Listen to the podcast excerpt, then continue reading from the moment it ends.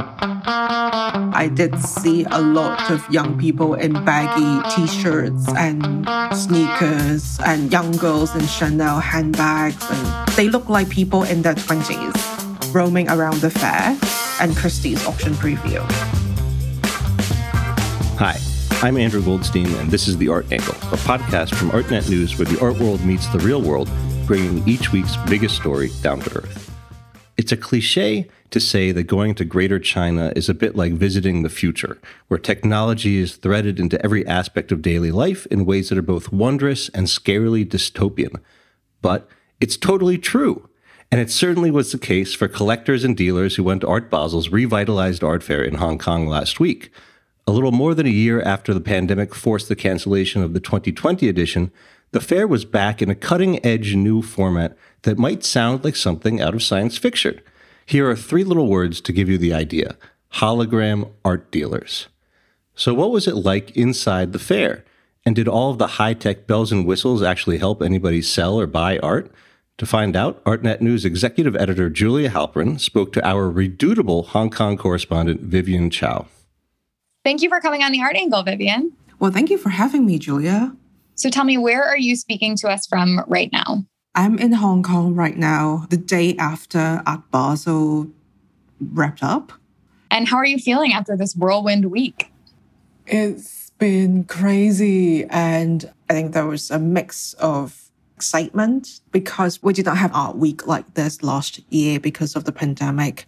I think people have been very excited and good spirit, and they're excited to see everyone at the fair. It's been an exhausting but joyful week, I would say. Yeah. And, you know, Hong Kong really was the epicenter of the global art market last week. First, you had Art Basel Hong Kong, which was the first Art Basel fair since the pandemic started.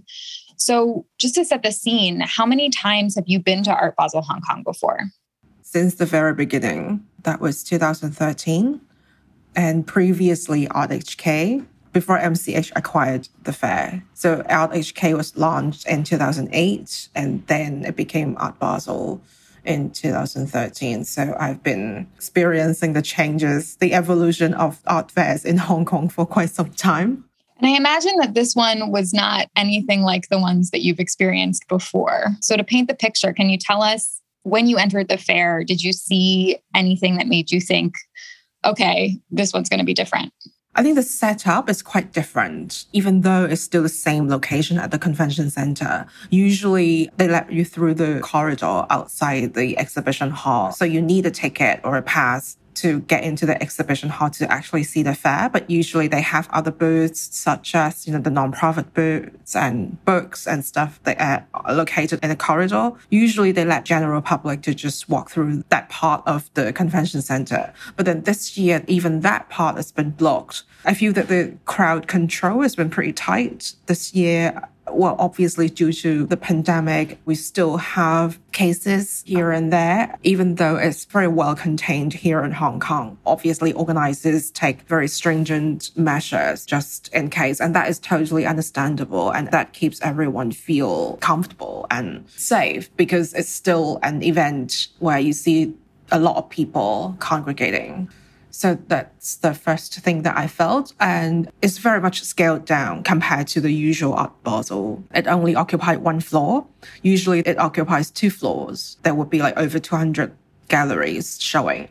But then this time it only showed like half of the number of galleries, but it's still nicely put together at a manageable size. I remember when I went for the first time in 2019 to Art Basel Hong Kong, and the thing that struck me most was just the sheer size of it. It takes up over two floors over this massive convention center.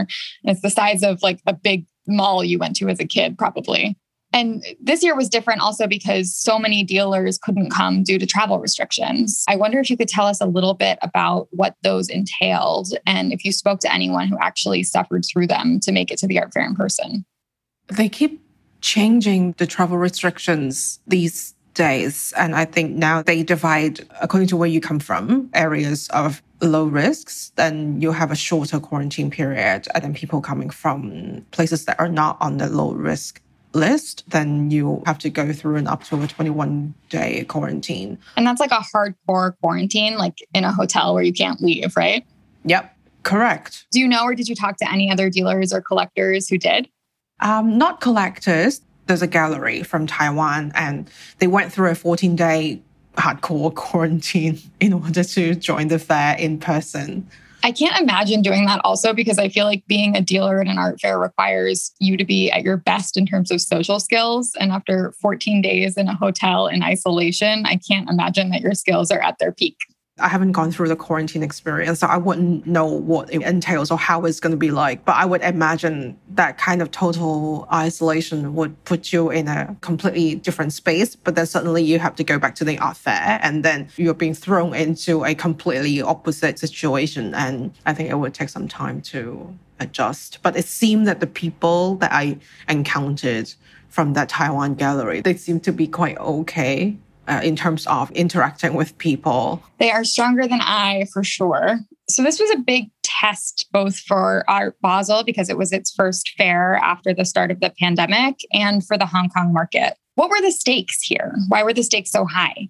There could be a number of factors. First is after 2020, when it was a year that had no physical art fair except Hong Kong Spotlight and Fine Art Asia and then it seems that people have accustomed to a new way of looking at art and learning about art and buying art, all done virtually. And then I think that poses a big question of the value of art fairs. I think not just for Art Basel, but then for art fairs in general. Do we still need art fair? Do we still need to travel to, you know, the other side of the globe just to see a few artworks? Is it still viable? I think 2020 poses a huge challenge to the business model. And I think the way people get to know about art and get to see art. So whether this edition of Art Basel in Hong Kong will succeed, it has to tell people that, okay, there's still value for art fairs and people still love to go to a fair and it should continue one way or the other or in a hybrid format this is a question that it tries to answer on one hand. And of course, having a fair in Hong Kong, I think that is also a critical moment. I mean, after everything that Hong Kong has been through since 2019, the protests and then the implementation of the national security law. So uh, Hong Kong has entered a different era. And how is that going to affect people's confidence in the city's market? Are people still trading? Are people still investing? Are people still, you know, buying art? I think these are also the burning questions that people are looking into and they want the answers. So not just Art Basel, but the entire Art Week, you know, Art Central also happening in the same building. And then also Christie's Spring Sale, which has just concluded the evening sale so I think these are the things that people are looking into, and these are the indicators for the future of Hong Kong's market and whether Hong Kong is still or will still be a viable art market for not just the city, but also for the world. That's super interesting. I want to get to both of these, but I'm going to start with the first point you made about the kind of hybrid model and this question of what do fairs look like in a post pandemic era when we think about travel differently. One of the biggest gambits that Art Basel took was to launch what they call satellite booths and what I prefer to call ghost booths because I think it explains it better, which are booths rented out by dealers who weren't able to be at the fair in person. So, to start, can you tell us what did these actually look like on the ground? There are a few different setups. They just look like a normal gallery booth, except that the staff of the gallery, they're not there in person. So some of them will have local help to man the booth and to interact with visitors and try to answer questions. But then if someone approaches the booth and try to, you know, inquire about the work with the intent to buy a work, then maybe that staff member may not be able to answer some of the questions, you know, directly. So what's interesting is that some of the galleries, they have an iPad standing on the booth table. And then sometimes you walk past and then you see the faces of the gallerist on the iPad. And that person might just like be at home in New York oh, watching yes. people walk by. Yes. I find that terrifying. It is. And it just felt really surreal. A friend told me that he walked past one of the booths and then he heard his name being called out But then he didn't know that there was an iPad standing at the booth. And then he turned his head around and couldn't see anyone. And he thought he saw a ghost or something. Ghost booth, I'm telling you. and well, the spirit of the gallerist. Some of the galleries, they have like heavyweight, experienced curators who somehow they're familiar with the gallery or they're friends with the gallerist. If you have that kind of heavyweight help, that certainly boosts the presence and exposure of the gallery, you know, at the booth. And then there's a Beijing Gallery, Beijing Commune, and they have an artist to man the booth for a couple of days.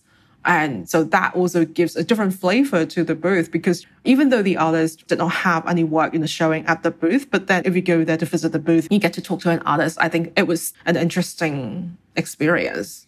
One other type of ghost booth that you saw and wrote about was this version where dealers actually attended via hologram. And I have to tell you that to me, even more than the iPad, this sounds like an extremely dystopian vision.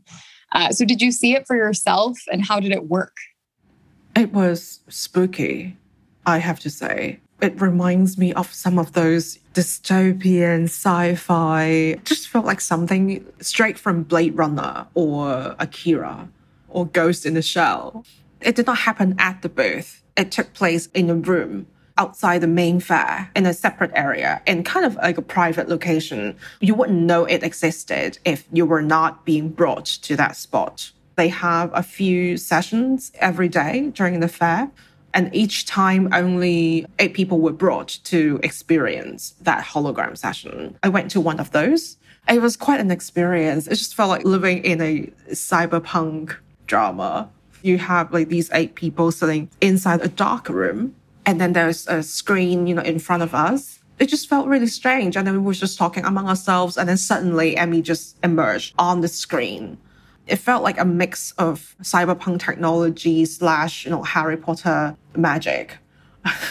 and she emerged a life-size figure and it was the projection was really crisp and there was very short delays so we were communicating and talking among ourselves as if we were in the same room so she was explaining the works hung on the wall and we had an interesting you know chit chat and it felt weird and surreal, but I also think it was an amazing first step. I'm sure in future these gallerists will be beamed into like different booths if they couldn't come to the fair in person. But as a trial, I thought that this was a very interesting experiment. You've laid out these different strategies that dealers had to attend remotely. And do you think that any of these could be adapted more widely long term if people decide that they want to move away from the sort of frantic pace of travel that they were doing before the pandemic? Which of these different strategies that you witnessed do you think has the most potential? Well, I think the hologram is definitely something very interesting to look into and how it will evolve. I mean, there are certain technical challenges because you have to be at a place where this high tech capture studio is located. So that's why only galleries from the three places, Singapore, Geneva, and New York, could participate in this hologram experiment. But then in the long run, if this technology can be, you know, further developed and make it more accessible, there could be a chance in future that there will be even more art fairs in the world. And you may have a fair, you know, in the middle of nowhere or cities that had never had art fairs before. But thanks to this technology that people could attend, you know, virtually and could still interact with local visitors. So that would be something interesting to maybe look forward to.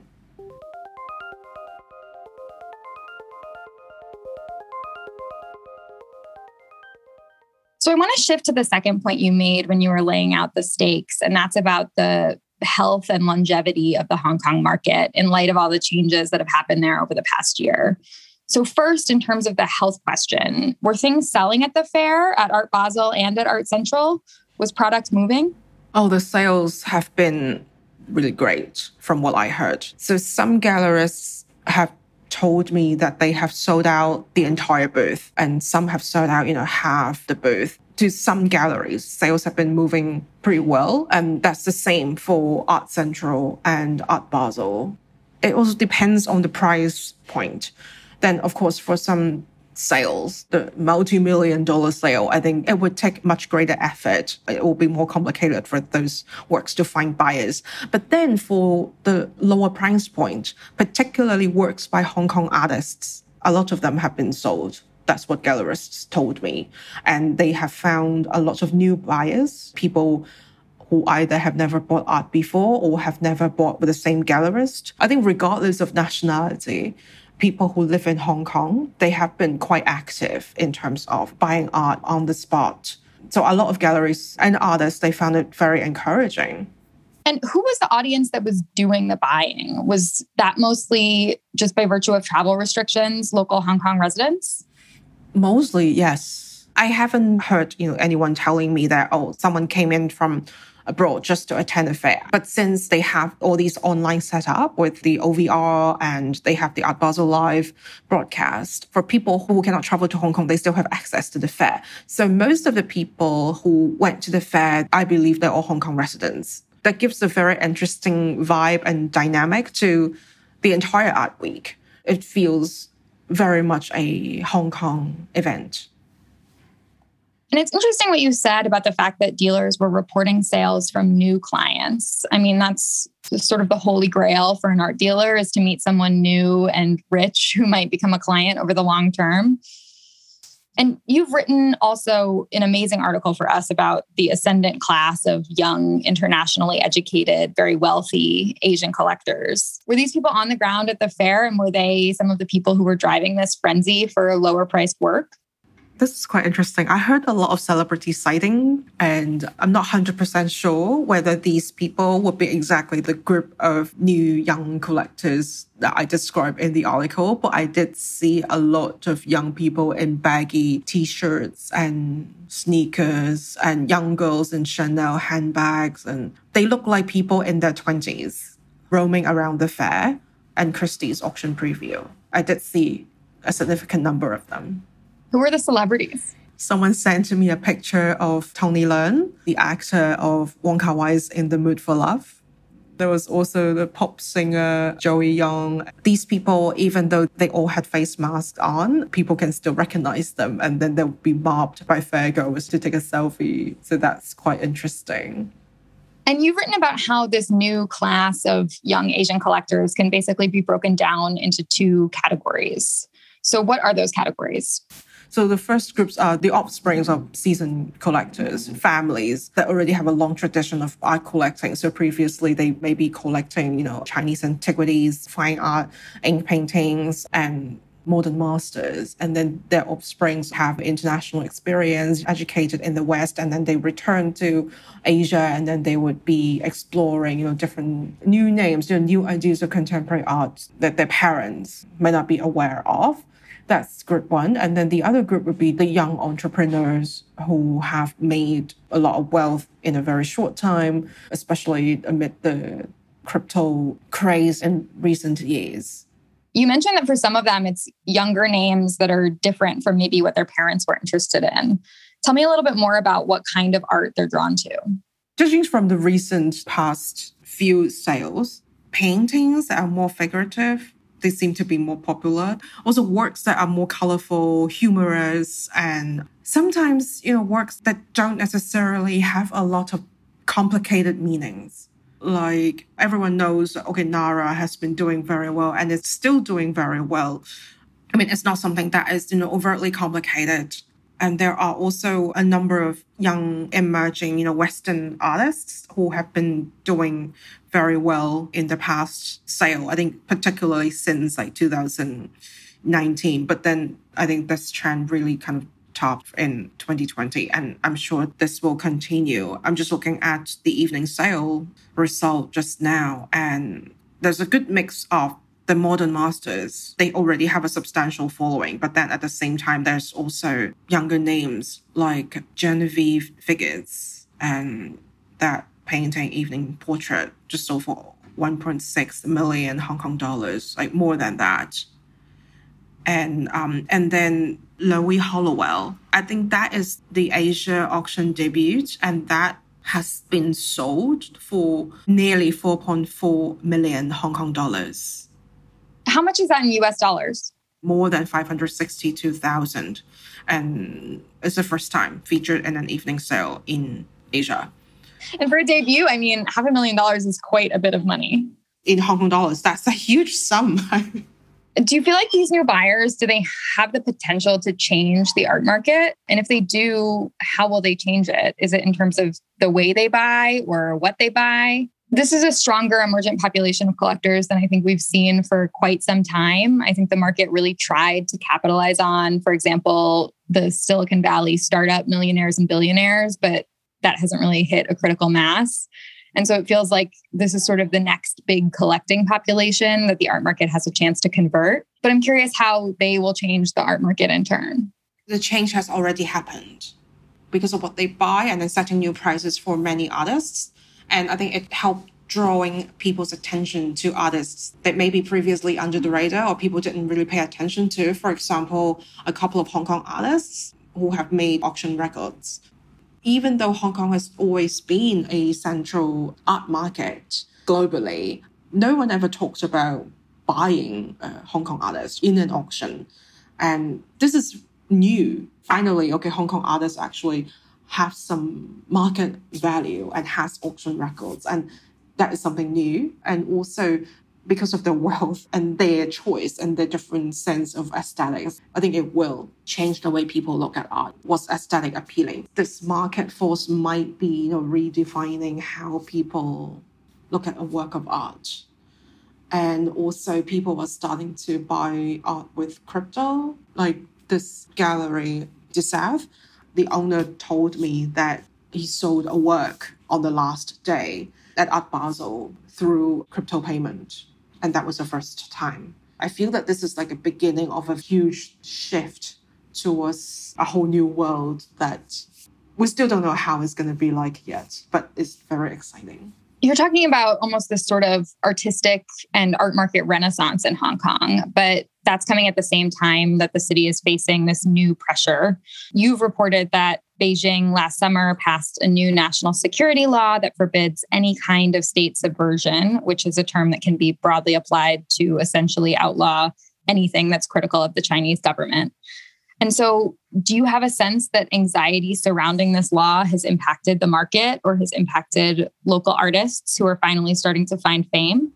Well, it definitely has a certain level of impact across the board, whether you're in the art world or not and it has certainly affected uh, people's confidence in a lot of ways. But then at the end of the day, even though as reported already in many news outlets about you know people planning to leave Hong Kong, but then a lot of people are still living here and have no desire to leave. They still have to get on with their lives and I think people are still, you know, finding a way to cope with these changes psychologically and also literally. Okay, some artists they are not based in Hong Kong, but then there are still a ton of artists who are still living here and has no plan to leave. So I think in terms of the impact on their creativity, I would feel that it would make them even more creative because they need to be creative to find a new language to express themselves. At the same time, I think audiences will also be pushed to become more creative in terms of reading an artwork. It's not about putting up a slogan or saying something, you know, so overtly explicit. That was the things that you already saw in 2019. Now we have entered a different phase and people are digesting and internalizing things that have happened or things that people have experienced. And such collective experience will, in turn, I think, have a huge impact on how they express themselves now and in the years to come. There are a lot of things that we cannot say, which is true. Or I would be exceptionally careful with things that I say. But then at the same time, because you have to find a way to um, work around things. So um, people will have to be more creative in terms of how they express themselves. At the same time that you're kind of describing this moment of friction, creating creative energy, we're also seeing some institutions expand to other Asian capitals. So recently mm-hmm. there was the news that Frieze Art Fair is launching in Seoul. And you have some new fairs coming up in Taipei and other signs like the New York Times moving its Asian headquarters from Hong Kong to Seoul. So, do you see a kind of jockeying for the role of the premier Asian art capital, or do you think that there is enough energy to go around? Hong Kong is already very established, and because of its proximity and close link with mainland China, and also the Chinese speaking world, this is a huge force. And I'm not surprised to see people trying to venture into different markets around Asia. That is a very healthy thing to do to look for new opportunities. And obviously, Seoul has proved itself to have this huge potential. It has a big creative industry and very well developed, and it has a strong local market. So to create something new to attend to the local audience of South Korea or that part of Northern Asia, I think that totally makes sense. But I think as of now, I'm pretty confident that there are a lot of opportunities available across Asia, and there are still a lot of untapped opportunities. And okay, last question for you. This is where I'm going to make you see into the future. So last year, China overtook the US as the largest art market in the world. And so, if you have to put on your prediction hat, what do you think this year has in store for China's art market in general and Hong Kong in particular? There are a couple of fairs happening in June in mainland China. And since a lot of mainland collectors, they did not come to Art Basel, Hong Kong, it will be very interesting to see how these mainland fairs would turn out. Like, for example, the Jing Art Fair, and I think there will also be a couple of them. But it feels promising to be honest, judging from the way people react and the amount of resources that people are putting into, you know, to cultivate a market, to build an audience in different parts of mainland China and Hong Kong. So I do think it will remain strong this year, especially when the pandemic is already pretty well contained in mainland China. Wonderful. Well, thank you so much, Vivienne. We're so grateful to have your eyes and ears on the ground over there, capturing so much of this change and excitement. Thank you for joining us. No, thank you for having me. I look forward to the next opportunity. That's it for this week's episode of The Art Angle. If you like what you heard, you can subscribe to the show on Apple Podcasts, Spotify, or wherever else you get your podcasts. Also, make sure to check out Shattering the Glass Ceiling, our exciting podcast mini-series focusing on inspiring women in the art world. The Art Angle is produced by Sonia Manley, Tim Schneider, and Caroline Goldstein. Thanks for listening, and see you next week.